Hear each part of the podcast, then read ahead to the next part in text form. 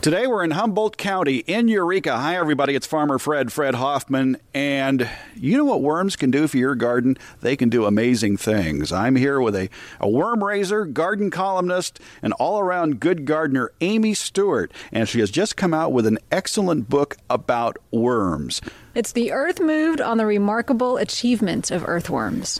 And it isn't just a how-to book of how to have worms in your garden and how to raise them and, and harvest what they make, but it's also an interesting sort of history of worms and how they got here and the good guys and maybe even the bad guys of worms. And why don't we get that out of the way first? You uh, actually done some research and found that in some areas of the country, worms can be a pest. Yeah, that's true. Uh, Minnesota's a really good example of that. Um, what I found, I traveled to Minnesota and talked with some forest ecologists there who have noticed that non-native worms like night crawlers and red wigglers um, come into the forest and chew up the duff layer, you know, that kind of spongy layer um, where seeds germinate and where plants really start to grow right on the surface. And they just consume that entire duff layer. They can eat the leaf fall of a forest um, every year. And it changes the composition of the forest floor and changes what plants can grow there. I would think the understory would be the first thing to go. Exactly. Understory plants and baby seedlings. And even even here in Humboldt County, you know, we're standing right here in my backyard, which was probably a redwood forest at one time, right?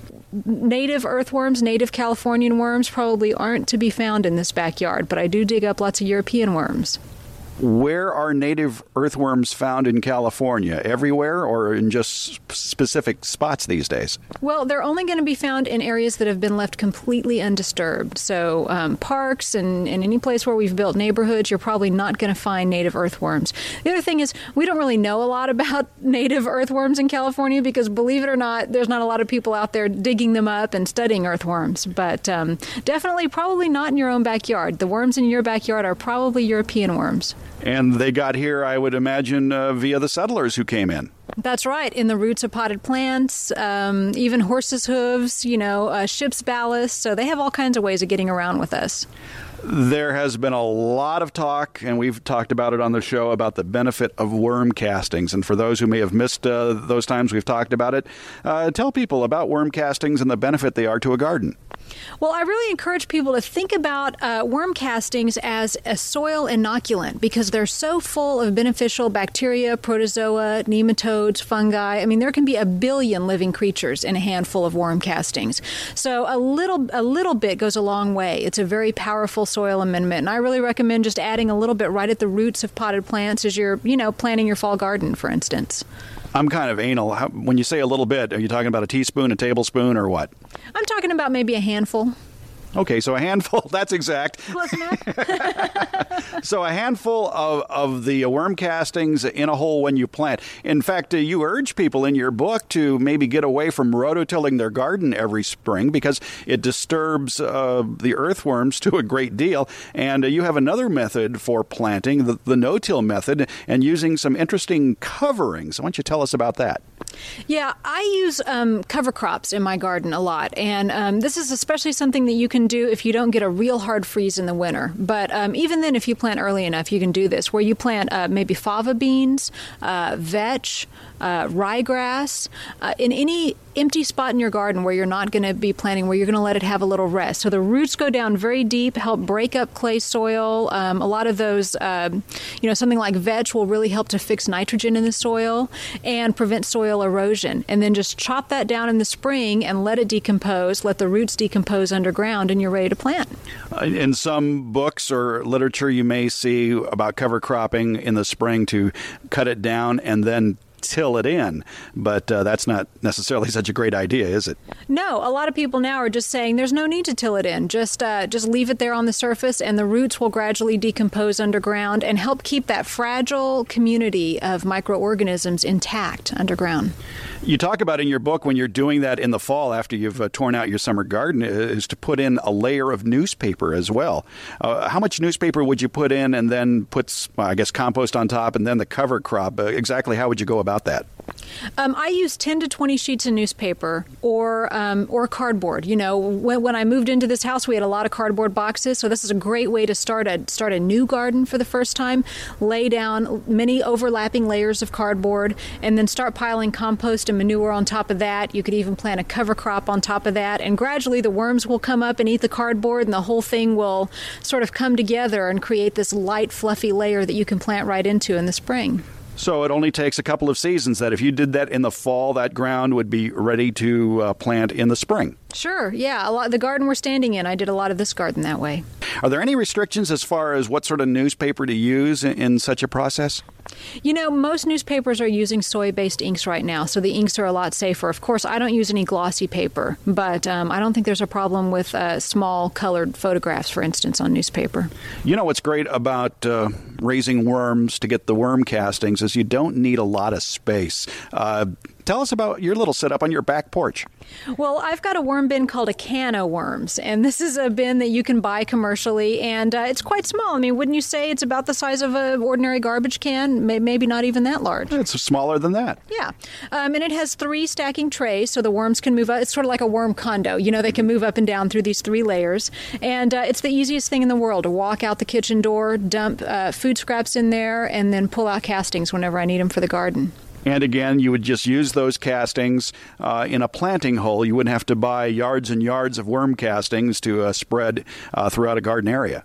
That's right. And in fact, you know, it really isn't going to do your garden a lot of good to spread worm castings on the surface. Um, they do have a tendency to sort of dry out and oxidize. They're really best for being underground. So this is great when you're planting new plants, or if you want to sort of work some in around existing plants. Really, really be sure and get it underground and maybe cover it with a layer of mulch. What about the um, liquid products that people are now uh, manufacturing using worm castings? Uh, worm tea, I guess. Um, Is that useful? Is that worth the effort? It is useful. I have a, a compost tea brewer here that has a little um, bubbler, like an aquarium bubbler. Mm-hmm. So you can mix in worm castings with water and let it kind of brew for twenty-four hours. And what will happen is all those beneficial microbes, will, their population will really explode in this damp, aerobic environment. And then you can use it as a foliar feeding, you know, spray it right on the leaves of plants. And uh, it's really supposed to help, uh, you know, plants um, grow faster, re- resist diseases, be better able to fight off pest infestation. So, yeah, it's a great thing to do for your garden. In your book, you talk about uh, doing some research as far as uh, the benefits of worm castings, that uh, there is some thought that maybe uh, worm castings can ward off plant disease and pests. Uh, what have you found out in that regard? Yeah, I talked to a researcher at Ohio State University. This is one of those rumors. Believe it or not, there are like worm chat rooms out there on the internet. So this is like one of those crazy urban legends about worm castings, is that they will help um, get rid of aphids and whitefly, which, you know, we're all looking for, yeah. Um, and so I asked Doctor Edwards at the at Ohio State University about that, because he does a lot of research on earthworms and agriculture. And he said, you know, there really may be something to that. They have done some greenhouse experiments where they have seen that plants grown in soil that's rich in worm castings really do seem to be left alone by those sucking insects like uh, aphids or like whitefly. I use them on my roses. I haven't had a big problem with aphids since I started doing it. It's one of those things that it can't hurt to try, mm-hmm. but uh, the the research isn't quite there yet. You also talk about in your book that there are some plants that worms will shy away from, maybe even run away from if they could possibly run. And uh, one of those is uh, wasabi? Oh, that's right. They hate wasabi and they hate mustard. Um, earthworm scientists know all these tricky ways to get worms out of the soil if they want to do an earthworm census. And one of the ways to do that is to sort of impregnate the soil with uh, mustard or wasabi. But, you know, th- that'll bring a lot of stuff up to the surface. I don't think anybody wants to live in that environment. There are a lot of farmers and backyard gardeners who will use mustard as a cover crop, especially for its beautiful show of flowers in late winter and early spring in the Sacramento area, but uh, that won't be doing the earthworm population much good, will it? Well, I don't. I doubt that the roots of a mustard plant are really as concentrated as a mustard product made from the seeds. So I, I don't think it discourages worms too much to use mustard as a cover crop. What do you feed the worms, by the way? Oh, good question. Um, they're not very picky eaters. Uh, I'll tell you what they don't like. Um, they don't like anything too spicy, so I don't give them onions, garlic, uh, chili peppers. Um, they don't like meat.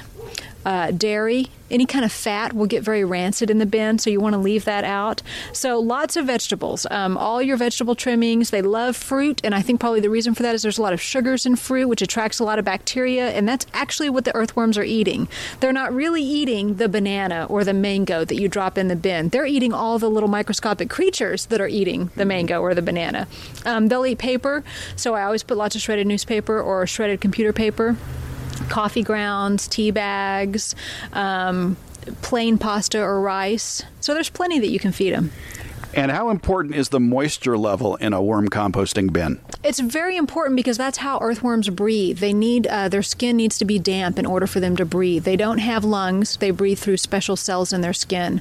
So it needs to be about as damp as a wrung out sponge. If it's too wet, they'll come to the surface the way you see worms mass on the sidewalk after a rainstorm because they're in search of air.